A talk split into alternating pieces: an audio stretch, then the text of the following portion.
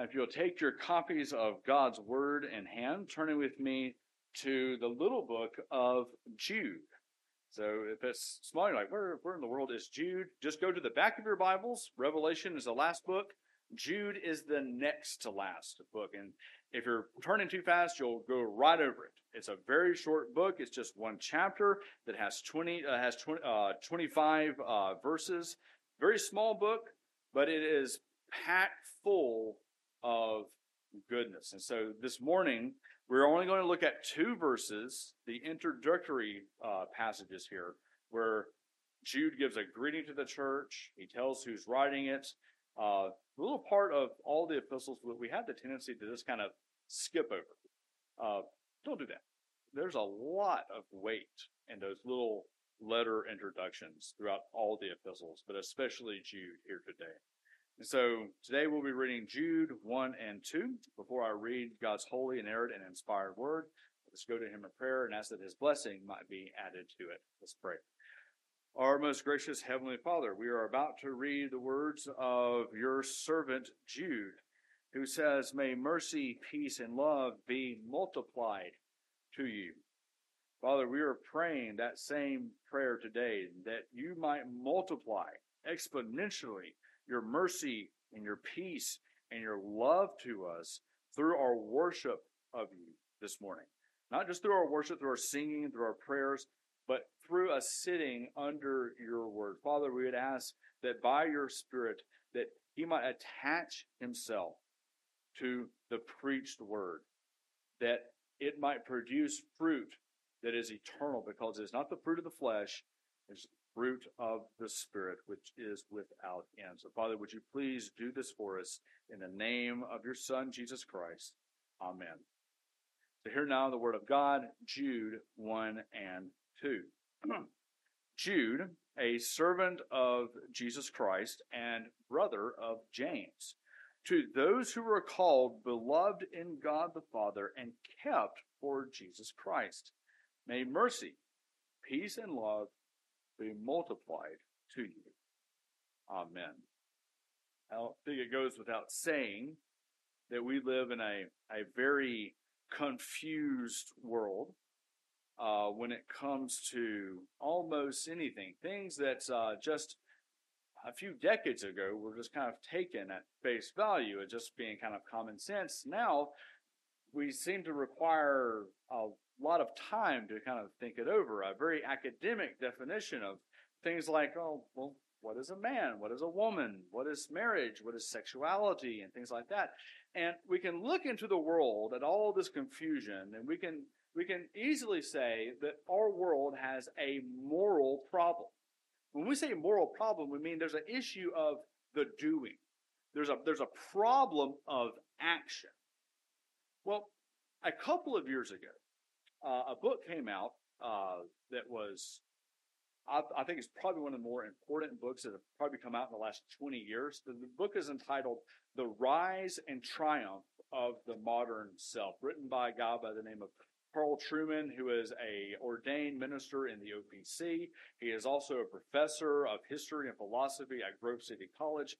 In that book, I think he rightly identifies that at the heart of the problem of our society's confusion is not a doing problem, but it's instead an identity problem. That the idea of what makes a person, what is the self, has been so radically changed over not just the past 50 years, but over the past 200 years, that now we honestly don't have any clue who we actually are. And he gives a really, I think, a very interesting kind of thought experiment. He says, imagine in your mind that you're able to get into a time machine and go back not even that far in the past, 50, 60, 70 years, something like that. And you got out of the time machine, you just found the first person you saw on the street, and you asked them the question, who are you?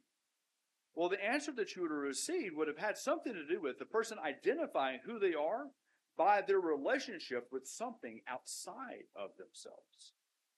Maybe they would identify themselves through their familial relationships. I'm a father. I'm a mother. I'm a grandparent. I'm a brother. I'm a sister. Maybe they would have identified themselves through their economic relationships. I'm a farmer. I'm an accountant. I'm a truck driver. I'm a pastor. Something like that.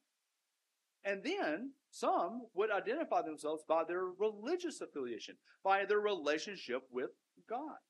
I'm a Christian. I'm a Muslim. I'm a Protestant. I'm Catholic. I'm Presbyterian. I'm Methodist. I'm Baptist. Something like that. And all these answers, they're all finding their self-identity in something outside of them. But today, what are the answers that you receive? Yes, sure, many people will still answer those questions in that way. But for some people, it's a hard question to answer.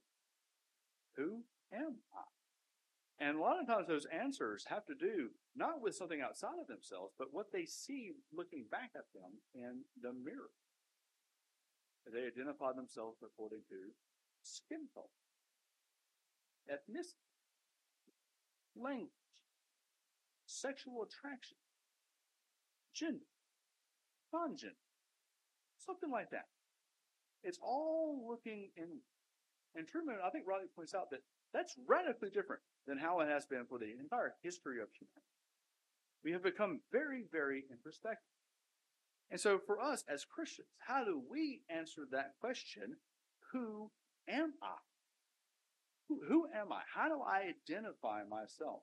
Well, in this introduction that Jude gives us, he is giving us a window through which we can see ourselves as who we are supposed to be, how we are supposed to identify ourselves as Christians. And so through Jude's introduction, I want us to ask him three questions. We're going to ask Jude three questions. First, we're going to ask Jude the all-important question, who are you? And then we're going to ask Jude another question, who is the church? And then we're going to ask Jude one last and final question, what do you want? Who are you, Jude? Who is the church? And what do you want? Let's begin by looking there. And verse 1. In verse 1, he gives two words through which he identifies himself. The first one is that word servant. He says, Jude, a servant of Jesus Christ. But there's a translational issue here. The Greek word that is translated in the ESV as servant is the Greek word doulos, which more literally translates into slave, a slave of Jesus Christ. Now, I understand why the ESV opts for servant. The truth of the matter is that the way the word slave was used in the biblical times is very different than the way it has been used in America over the past couple of years. The American idea of slavery was actually very similar to that of the Hindu caste system. That basically there was a class of people that by being born into this class, you were just automatically a slave. It was almost like your divine right. Well, in biblical times, it is much more similar to something like indentured servitude, being a bond servant, or something like that. There wasn't a slave class necessarily. And so that's probably why the ESV goes with the word servant, because that word means something different today. But I really like the term, because slave really gets at the heart of what Jude is trying to get at. That when you are a slave, or even when you are a servant, you work not to serve yourself, not to seek your own self-interest. A good servant is always going to seek out the will, the pleasure, the goodness, and the glory of his master. Any slave that holds the glory for himself is not good at what he is supposed to do. As Jesus says, a wicked, wicked servant. And so when Jude comes in here and he says, I am a slave to Christ, what he's saying is, I am obedient to Christ. I am called to be obedient, obeying the Lord Jesus. This is a problem that a lot of people with Christianity have. We all like the idea of being saved from our sins, But we don't like necessarily to be told not to. We like the idea of Christ being Savior, but we really kind of hate the idea of Christ being Lord. Because here's the thing. He is not Savior or Lord. He is Savior in Lord. He is King of Kings and Lord of Lords and the Lamb of God. You don't get to have one without the other.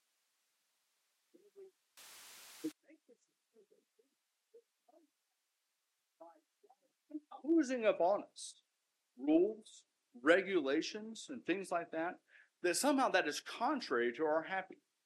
Well, wait a minute. Jesus died for my sins so that I can be happy. Well, what do you mean by that? Did he die for your sins so that you can continue to live in the sin that makes you happy? That's not how that works. That's a complete and total misunderstanding of who Christ is and what the grace of God is. Happiness and obedience in the Christian life are not detached things.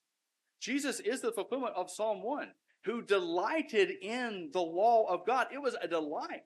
When the Christian sees the law, he doesn't see just this kind of blind, pitiless just set of do's and don'ts. No. He sees the glory of his Savior, who came into the flesh so that he might fulfill the law. Not do away with it, but to fulfill it. It looks at it and sees the pathway to being conformed to the image of Jesus Christ, who is our law keeper. And it's also a misunderstanding of grace.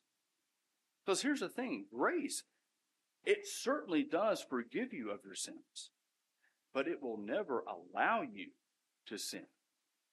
It's a misunderstanding of Romans chapter 2, where Paul says, do you presume on the riches of his kindness and forbearance and patience, not knowing that God's kindness is meant to lead you to repent? Repentance, as it regards to sins, has two parts to it. It's a sorrow for sin.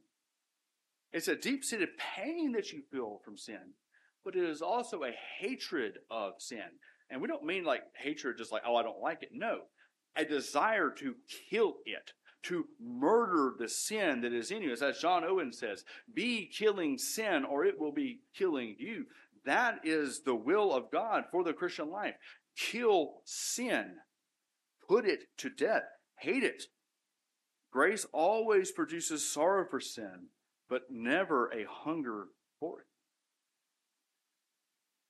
Christ is Lord and he is Savior. But what else does Jude say about himself?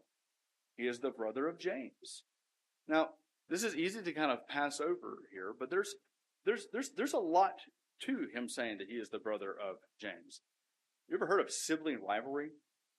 You have a brother or a sister, and just kind of be honest, but hopefully you're not like this, but if you're like me, you probably are, where when your brother is doing a little bit better than you, there's a little part of you that kind of wishes that he would just kind of fall flat on his face a little bit.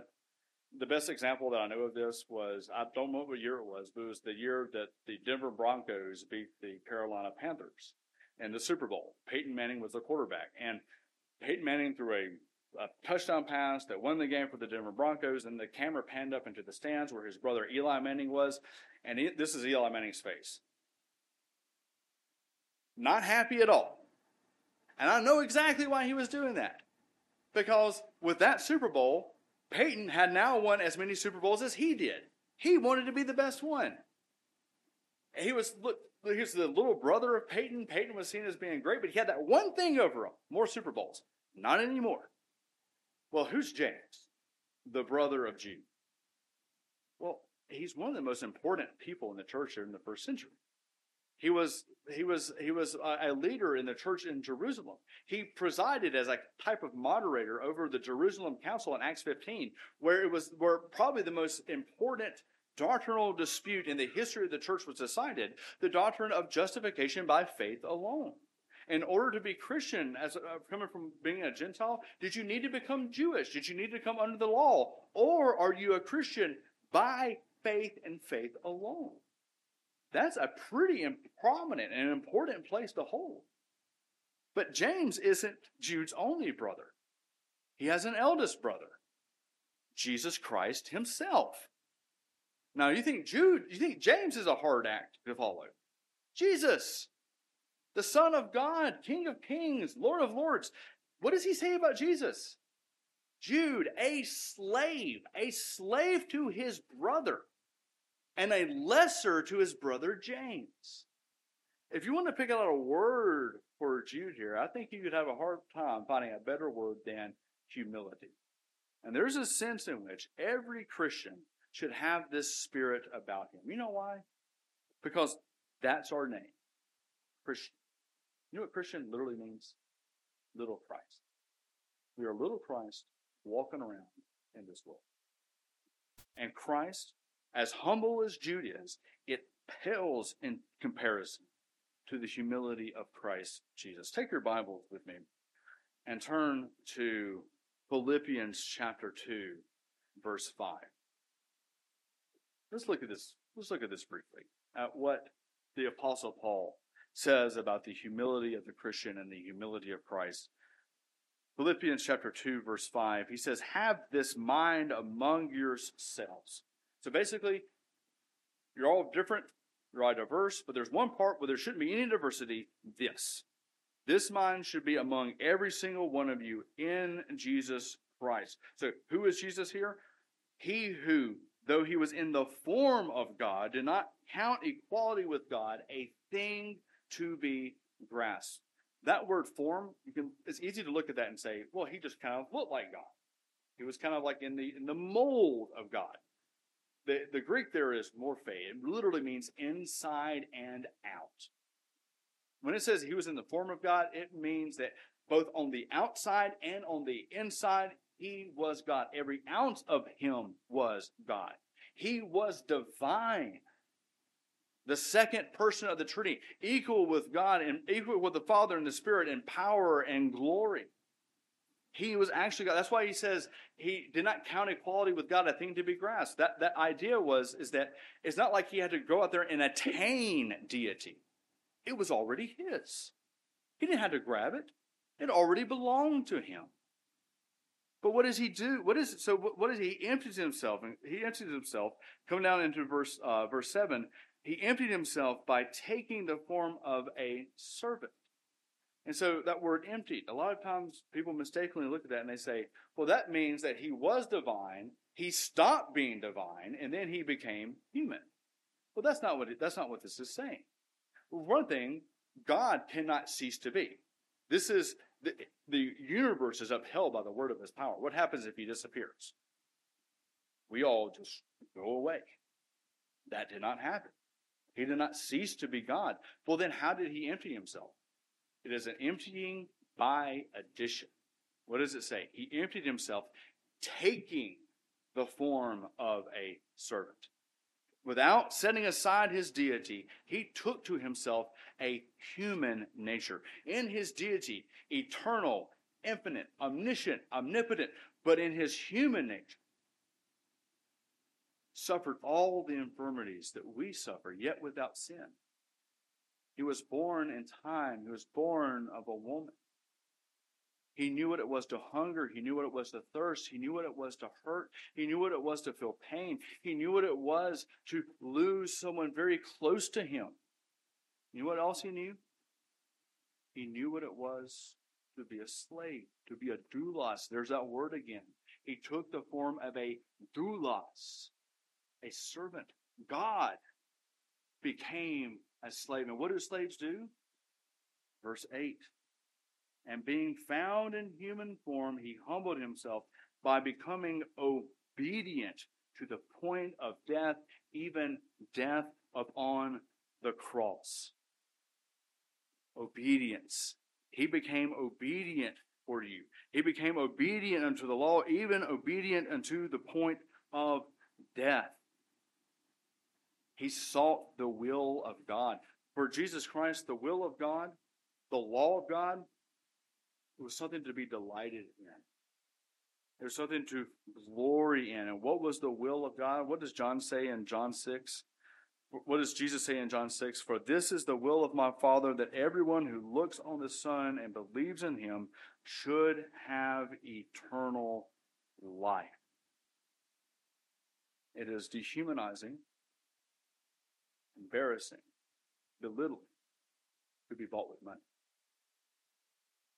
But what if you were bought with grace? What if you were bought with the blood of the divine? This is not an economic transaction. This is a divine transaction of mercy, where he became our sins and we have become his righteousness. This produces Christ-like humility, having that mind among us. What does a humble soul look like?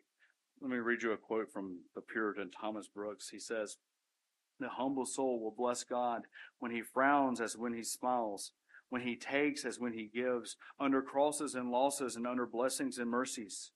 The humble soul sees the rod in his father's hand, but also the honey on top of every twig. He sees sugar at the bottom of even the bitterest cup."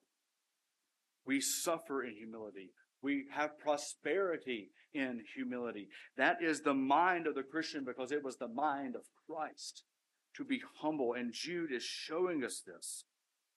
All slaves and servants are defined by obedience, but the one who is slave to Christ is obedient to a master who shows his love for them, and that he himself became a slave and became obedient even to the point of death on the cross.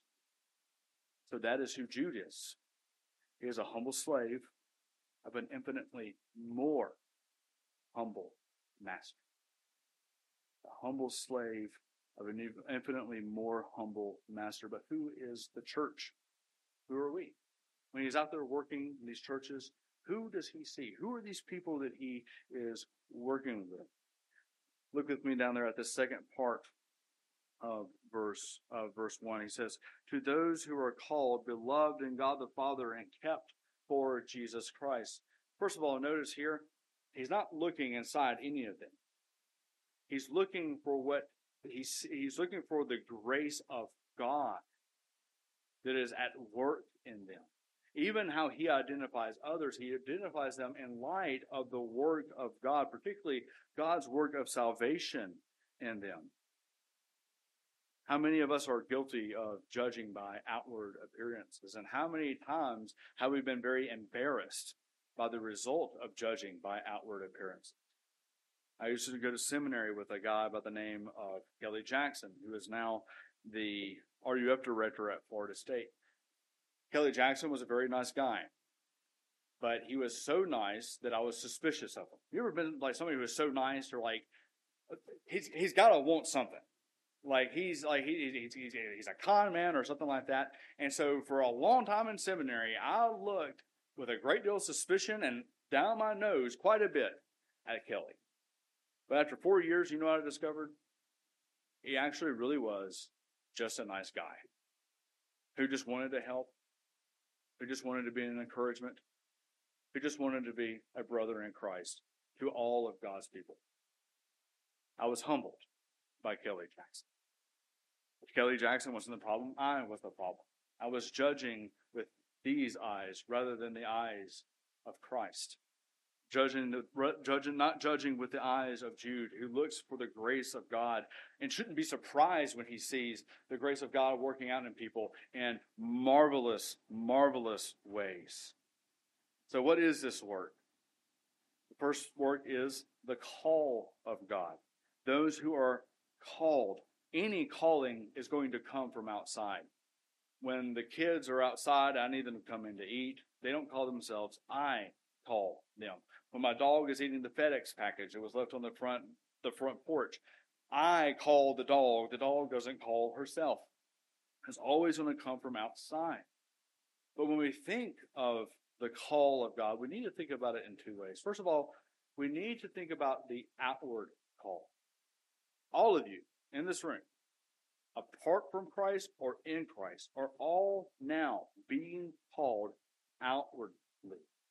Anytime the gospel is proclaimed, either from a pulpit or from a friend or from a family member, from an evangelist, that person is being called. But here's the problem. I can speak to your ears, but I cannot make you hear. I can speak to your ears. I cannot touch your heart. I wish I could, but I can't. Why is that? It's because by nature, you do not have the eyes with which to see, and you do not have the ears with which to hear. That's Jeremiah 5:21. Hear this, O foolish and senseless people, who have eyes but see not, who have ears but they hear not. Outward call alone won't save anybody. There needs to be something else. The inward call.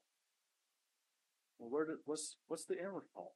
The one preaching, does it come from, is it me? Do I inwardly call myself? If the preacher can't do it, who in the world gives the inward call? In Mark chapter 8, right after Jesus has fed the multitudes with the fish and the loaves of bread, he's in the boat with the disciples going to the other side of the Sea of Galilee, and the disciples begin to fight with one another over bread. What are we going to eat? They begin to ask. And then Jesus, hearing them kind of just going back and forth, says, be wary, the leaven of the Pharisees. Like you're thinking with your gut, you're thinking with your stomach, you're thinking with your hunger. No, that's not the bread you need to be worrying about. You need to be worried about the bread of false teaching. That's what you need to be worried about. But they just totally ignore Jesus. They ignore him. They just go back to bickering about food. And then Jesus, astonished, quotes Jeremiah 5:21. How long do I have to bear with you? I see your eyes, but can you see? You have ears, but you do not hear. He quotes Jeremiah 5:21 again. Well, the question, how are they going to, because something happens. I mean, they go from being confused, wicked, blasphemers, ignorant, to becoming apostles, writing the New Testament, performing miracles, and giving their lives for Jesus. What happened? Sandwiched. That story is sandwiched between two other stories, two other miracles. And the first miracle, there is a man who is blind. And Jesus sees him begging, and he comes, and he spits, and he touches his eyes, and he sees. And then on the other side of the story, there is a deaf man. And the same thing. He spits, his fingers in his ears, and he hears. It is Christ. It is Christ who speaks inwardly. He has sheep who he must call, and he must call them by name. Well, how does he do it? He does it by the Holy Spirit. He does it and the Holy Spirit attaches his power to the outward call. As John Calvin said, it has pleased the Spirit to join his power with the stammering tongues of preachers. That is how he does it. So it's not just the outward call, it's the inward call. It is all of grace. If you are a Christian, it is because you heard the voice of Christ through the stammering, bumbling tongue of a preacher. That is why you believe. You have heard the voice of your shepherd and you have come to him. But you're not just called, you're beloved. Beloved of the Father. Think about that for a second. Beloved of the Father. A lot of us think that of this idea, have this idea of Jesus, of God the Father being angry, and then Jesus, to kind of subside that anger, comes into flesh, and then basically just to kind of get in the way of that anger. And there's part of that is true, but here's the thing: why did Jesus come in the flesh? Why did Jesus come into the world? John 3:16. For God so loved. The love of God preceded the sacrifice of the Son. When did God start loving you? When did God set his love upon you? To use the time machine illustration again, the truth is, if you got into a time machine and went back as far as eternity would allow you, if you are in Christ, you will never find a molecule of time in which the love of the Father had not been set upon you. He has always loved you. For those who he foreknew, those who he foreloved, he predestined to be conformed to the image of his Son. Now, I know that doctrine of predestination is difficult, and it can seem divisive, and because it's divisive, we don't want to think about it, we don't want to talk about it, because it might might offend somebody, but let me encourage you, don't put that on the fringes of your faith. It will increase your assurance. As Gerhardus Voss said, the greatest proof that God will never cease to love me is the fact that he never began. His love had no beginning. It always has been. And if that is true, then how are you, a person who is loved of the divine Trinity, despite having never done anything to deserve it? How could you ever do anything to deserve to lose it? It has always been yours. It will always be yours. He will not allow you to drift away. That's assurance. But it doesn't just give us assurance. It also causes us to give glory to God, ceaseless glory. This does this by humbling us. It humbles us to the uttermost. I have done nothing. All that I have added to my salvation, as Jonathan Edwards said, was the sin that made it necessary. Let me give you a paraphrase of Thomas Manton here. Just as fire, once it has come upon a lump of coal, must spread throughout it until it is all consumed, so must the glory of God spread throughout the whole being and nature of those upon whom he has set his divine love. The children of God must be consumed by the glory of God in such a way that in all things they cannot but glorify his name above all others, but especially above their own name. Why? Who receives the glory for your salvation? You will not receive an ounce of it. You will stand before the throne of the slaughtered Lamb, and you will say, praise be to God, for he saves, and he saves alone. If we are to be saved, it must be he that initiates, it must be he that sustains, and it must be he that glories in it. That humbles us. It sets ourselves to the side, and it glorifies him, glorifies God because of his sovereign choice and the sovereign work of his Son, Jesus Christ. And then what's the last thing that he says? He says that we are kept by Christ. In your ESV, it is translated as for Christ. I actually prefer the translation by Christ. He is your king. What do kings do? They protect, they guard from enemies, threats, both foreign and domestic. He is your king. He doesn't just rule over you. He keeps you. He guards you. He protects you. He is also your priest. He protects you. He is your refuge from the wrath of God. So it's not just in temporal things that he guides and protects. It's in your spiritual things. He is both priest and he is king.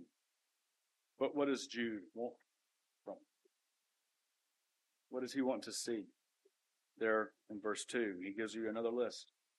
Mercy, love, and peace. I want to focus on that last word that he uses. Multiply. May mercy, love, and peace be multiplied to you. He's not asking for anything different. You already have that. But he's asking that you might increase exponentially in those graces that God has given you in Jesus Christ. I know we've talked about this before. Sometimes we have a very competitive nature about ourselves.